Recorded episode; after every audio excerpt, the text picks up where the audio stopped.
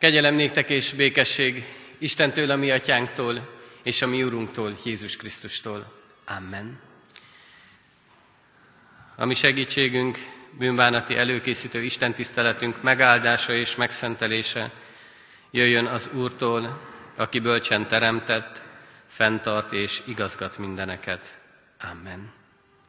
Helyünkön maradva hajtsuk meg a fejünket, és imádságban forduljunk a mi Urunkhoz.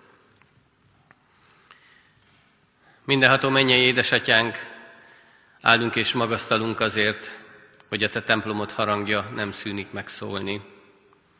Köszönjük neked, hogy hívogad bennünket. Olyan jó lenne, ha többen meghallanánk. Olyan jó lenne, ha ez a harangszó a szívünkig hatolna, és vágyat ébresztene sokakban, hogy itt legyenek, figyeljenek szavadra, értsék meg tanításodat. Urunk, akik most itt vagyunk, ezért a tanításért jöttünk. Hát kérünk ad, hogy megértsük azt. Nyissuk meg előtted szívünket, tudjuk befogadni a Te igédet, hogy ott jó talajra találjon, növekedjen és gyümölcsöt teremjen. Így kérünk, hogy légy itt ma velünk, segíts bennünket odafigyelni, segíts bennünket, hogy megértsük üzenetedet. Így jöjj el szent lelkeddel, így légy velünk ma is. Amen. Kedves testvérek, Isten igéjét a Lukács evangéliumából olvasom, ahogyan azt az előző két este is hallottuk. Lukács evangéliumának a 18. fejezetéből, a 18. verstől a 30. versig Isten igéje így szólít meg bennünket.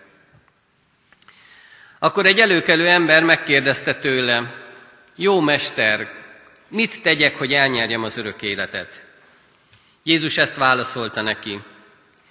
Miért mondasz engem jónak? Senki sem jó az egy Istenen kívül. A parancsolatokat tudod.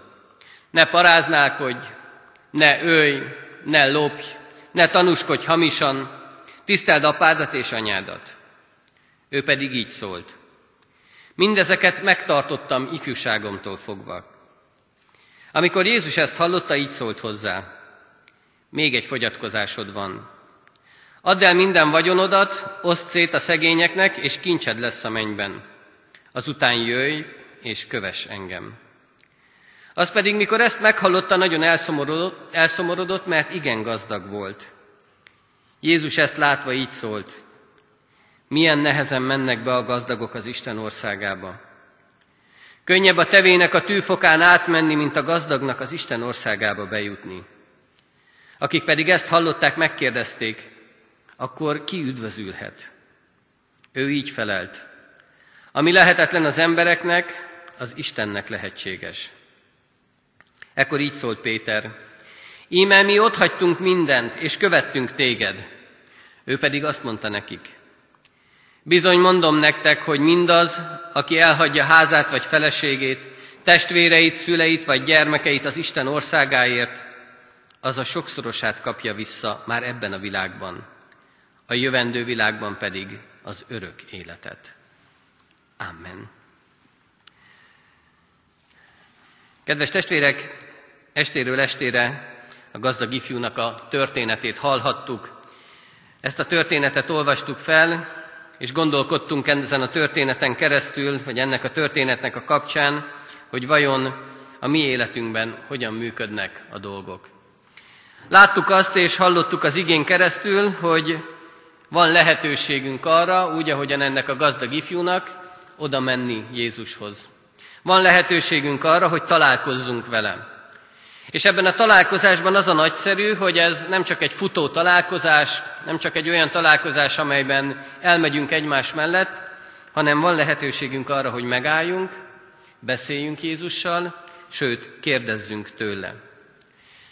És azt is láttuk, azt is tapasztaltuk, hogy ennek a találkozásnak mindig van valamilyen következménye az életünkben.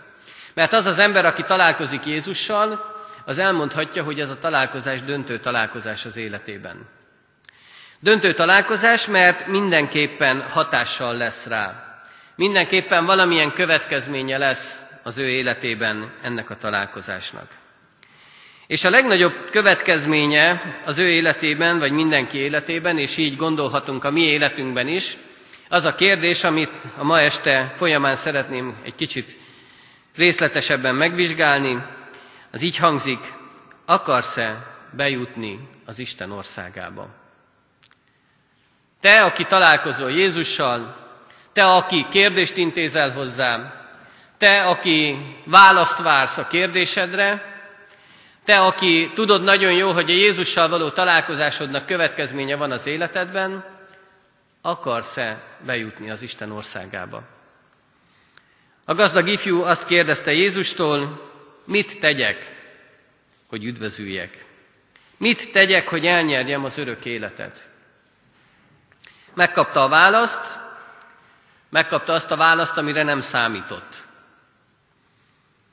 És Jézus azt mondta, hogy ezt kell tenned.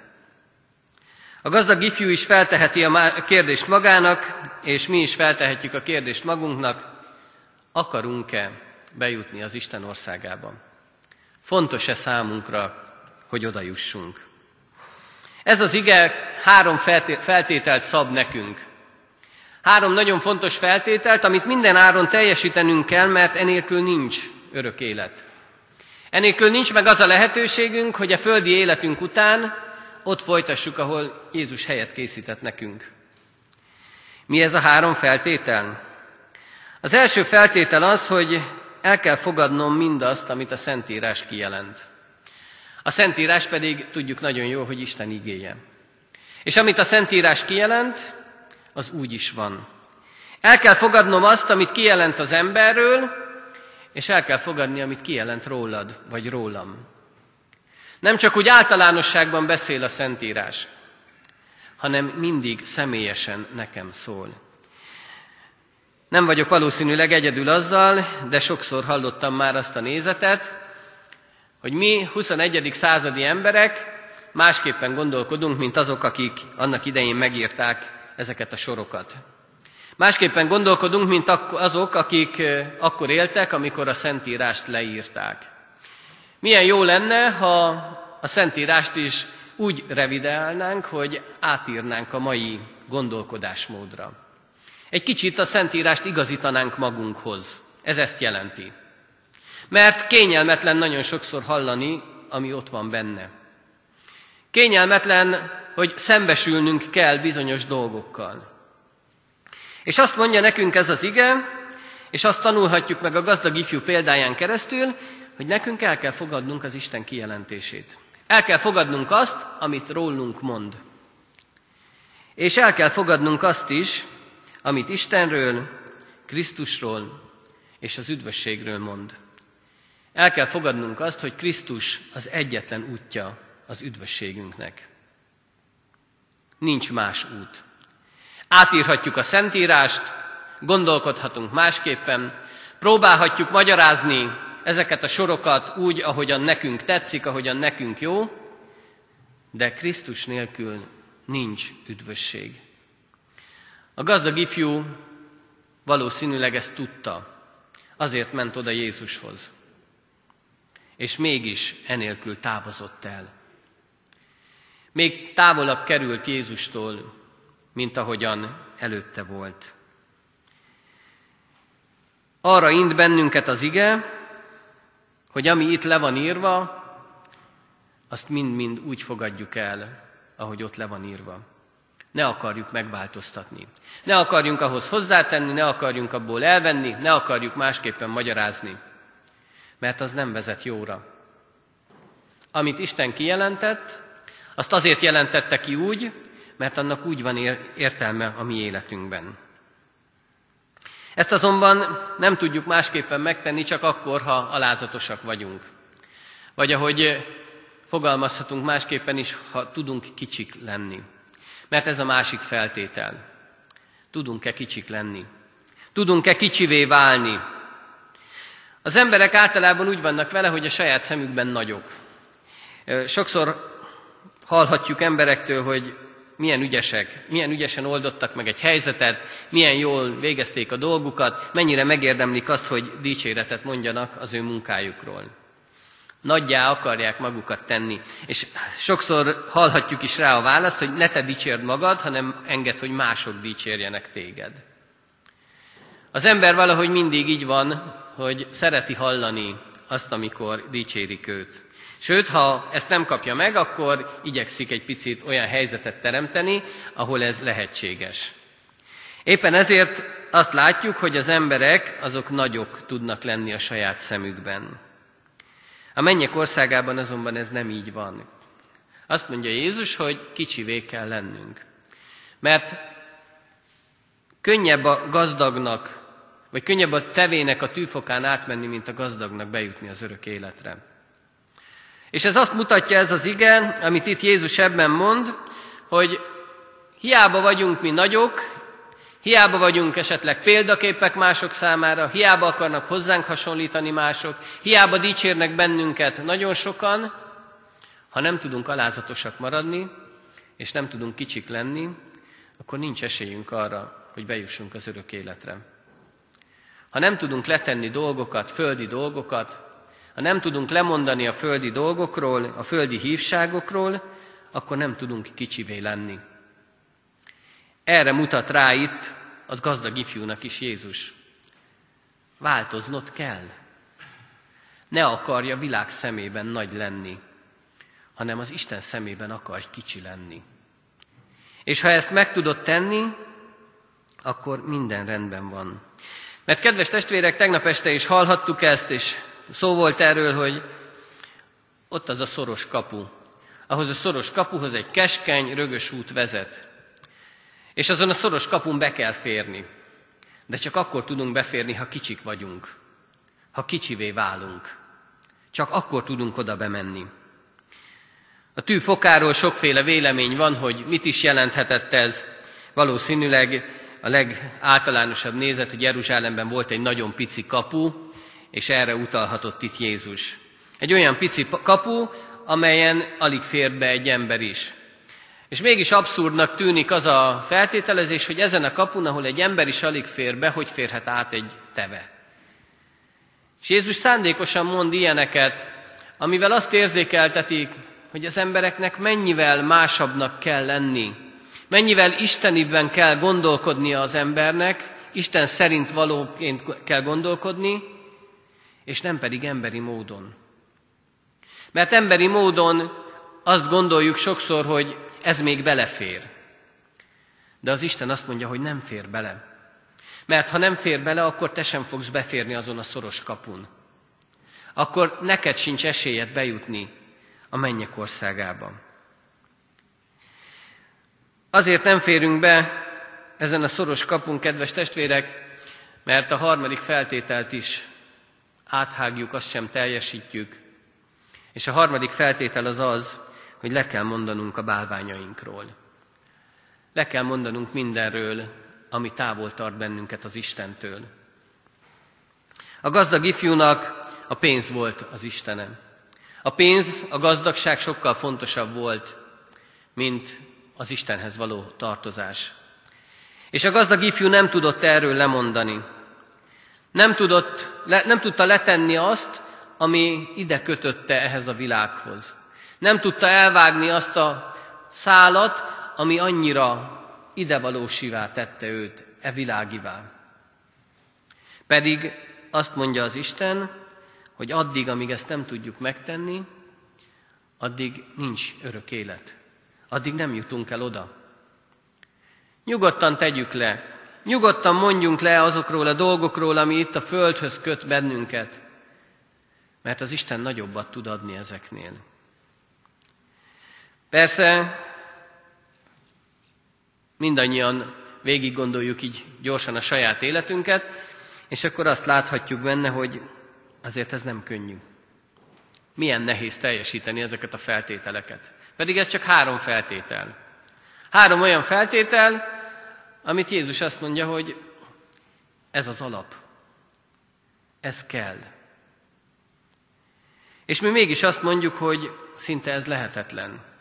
És így vannak a tanítványok is, illetve azok, akik ott vannak Jézus mellett, mert amikor hallják, akkor náluk is egyből ez a gondolkodásmód indul be, és megkérdezik, hogy de hát ha ez a feltétel, akkor ki üdvözülhet?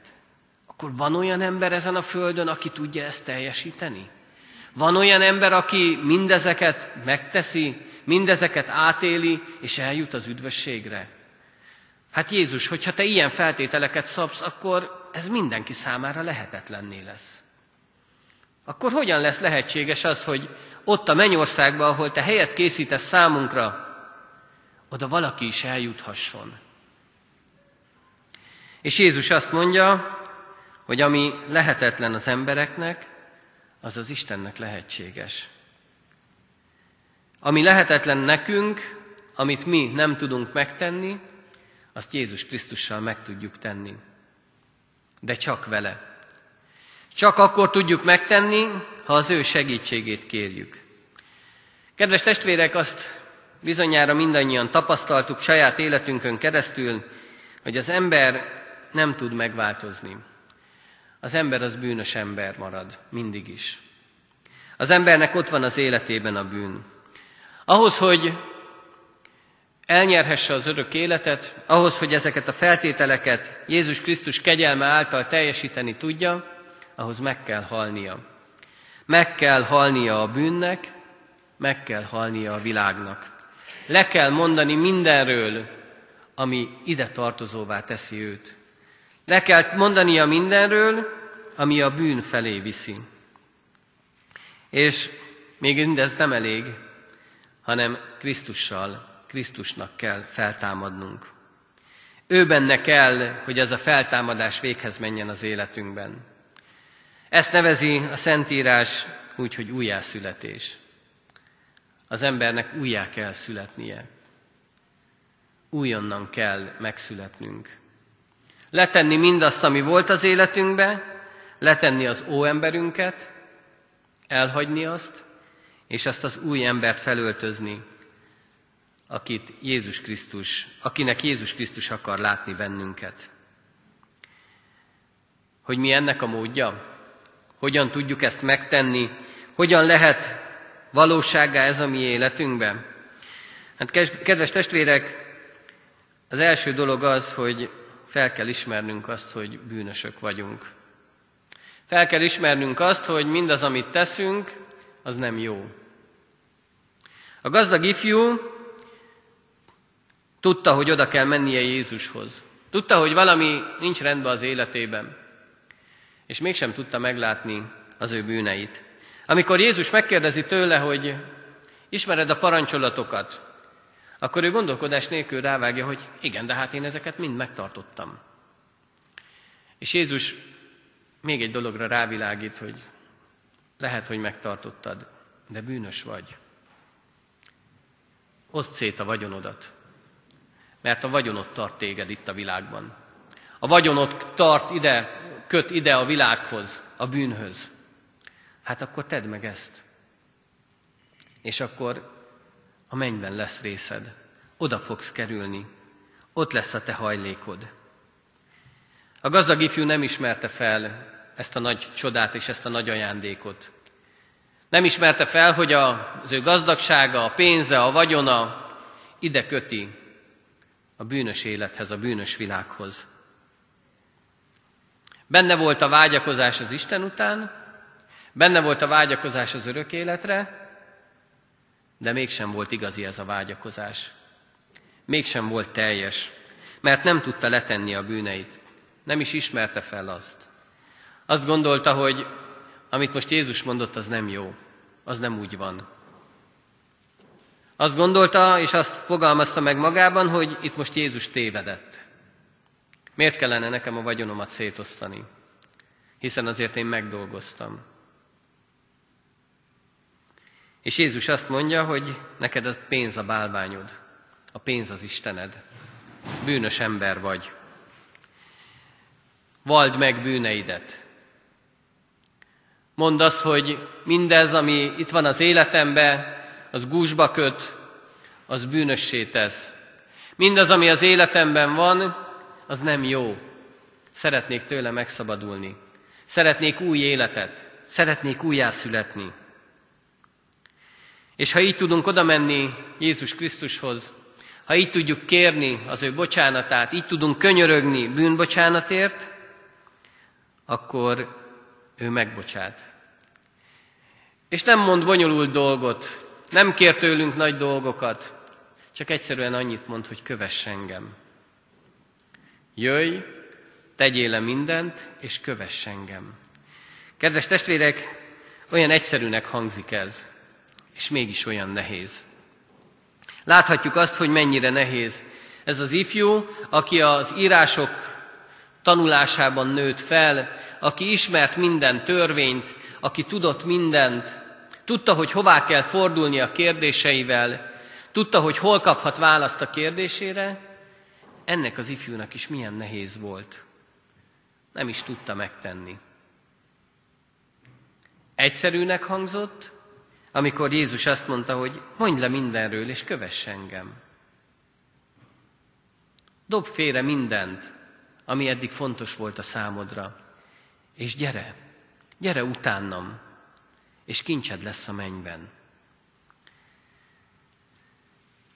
Kedves testvérek, a tanítványok ezen felbuzdulva azt mondták Jézusnak, hát mester, mi mindent ott hagytunk. Mi a hálót se vontuk ki a tóból, a hajóinkat ott hagytuk, ami a vagyonunkat jelentette. Akkor mi a mi jutalmunk? Mi mit fogunk kapni?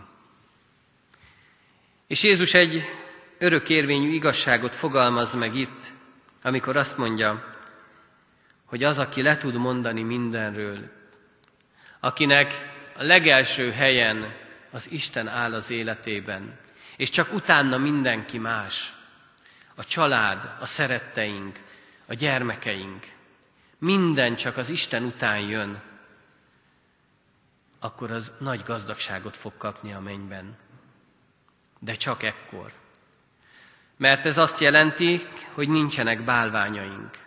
Ez azt jelenti, hogy le tudunk mondani arról, ami bűnbe hajt bennünket. Mert amikor már valami vagy valaki fontosabb számunkra az Istennél, akkor ott már baj van. Kedves testvérek, akik ma eljöttünk ide az Isten házába azért, hogy találkozzunk az élő Istennel, akik azért vagyunk itt, hogy halljuk az élő Isten megszólító szavát, ma nem mehetünk haza úgy, ahogyan idejöttünk. Meg kell lássuk, végig kell gondoljuk a saját életünket. És úgy, ahogyan mindenkinek Jézus megadja a választási lehetőséget, hát nekünk is választanunk kell. Mit akarunk? Hogyan akarjuk az életünket élni? Ha letudtunk már eddig is mondani mindenről, akkor Jézus bátorít bennünket, hogy csak így tovább. Jöjj utánam továbbra is, kövess engem. Ne akarj más útra térni. De ha még mindig vannak dolgok, amik ide kötnek bennünket ehhez a földhöz, ha még mindig vannak dolgok, amelyek a bűnbe visznek, akkor arra int, hogy tegyük le, mondjunk le ezekről. Legyen Isten az első helyen az életünkbe. Hadd legyen ő a legelső.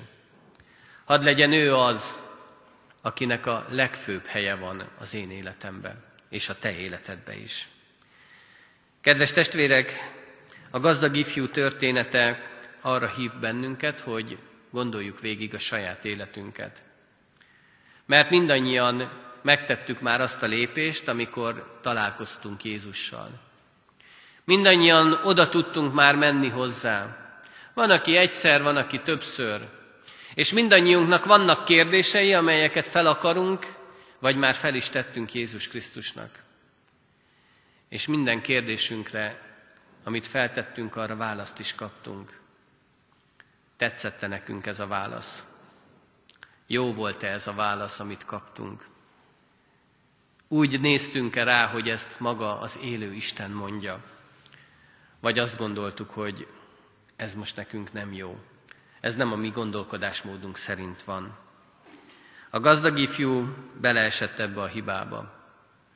Ő a saját mércéje szerint mérte a dolgokat. mi ne essünk bele ebbe.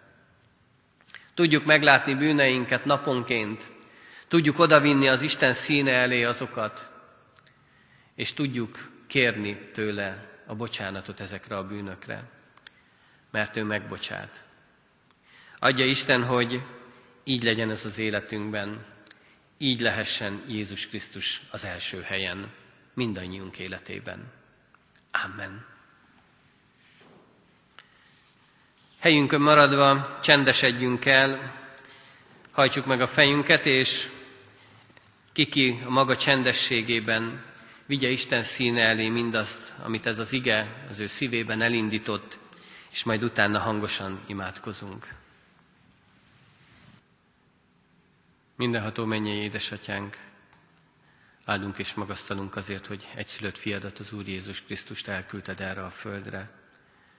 Köszönjük neked, hogy vele találkozhatunk. Van lehetőségünk erre a találkozásra, és van lehetőségünk arra, hogy amikor oda megyünk hozzá, akkor kérdezhetünk tőle. Urunkat, hogy el tudjuk fogadni az ő válaszát. Meg tudjuk érteni az életünkben, hogy milyen fontos ez a válasz, és meg tudjuk érteni, hogy mit is akar ő ezzel mondani nekünk. Addurunk, hogy így tudjunk figyelni rá, így tudjuk meglátni a saját bűneinket az ő válaszaink keresztül, és így tudjunk oda menni hozzád. Így tudjuk letenni a te lábaidhoz a mi bűneinket, és kérni tőled, könyörögni a bűnbocsánatért. Urunk, áldunk és magasztalunk téged, mert te szerető Isten vagy. És nem azt nézed, hogy hányszor és milyen bűnöket követnünk el, hanem arra figyelsz, hogy mennyire vágyunk utánad. Arra figyelsz, hogy mennyire vagy te az első helyen az életünkben. Urunk, ez a világ olyan, hogy nagyon sokszor elvisz bennünket tőled. Nagyon sokszor kihívások elé állít bennünket, de ha Te ott vagy velünk, akkor minden lehetséges. Hát ne engedd, hogy más valaki elvegye az első helyet tőled az életünkbe, hanem Te légy mindig ott. Így kísérj bennünket, így vezess ahhoz a szoros kapuhoz, amely a mennyországba visz. Amen. Jöjjetek, kedves testvérek, együtt is imádkozzunk, fennállva közösen mondjuk el a mi Urunktól, Jézus Krisztustól tanult imádságunkat. Mi, Atyánk, aki a mennyekben vagy, szenteltessék meg a Te neved. Jöjjön el a Te országod, legyen meg a Te akaratod, amint a mennyben, úgy a földön is. Minden napi kenyerünket add meg nékünk ma, és bocsásd meg védkeinket, miképpen mi is megbocsátunk az ellenünk védkezőknek. És ne vigy minket kísértésbe, de szabadíts meg a gonosztól, mert tiéd az ország, a hatalom és a dicsőség mindörökké. Amen. Alázatos szívvel fogadjuk Isten áldását. Az Isten békessége, mely minden értelmet felülhalad, meg fogja őrizni szívünket és gondolatainkat a Krisztus Jézusban. Amen.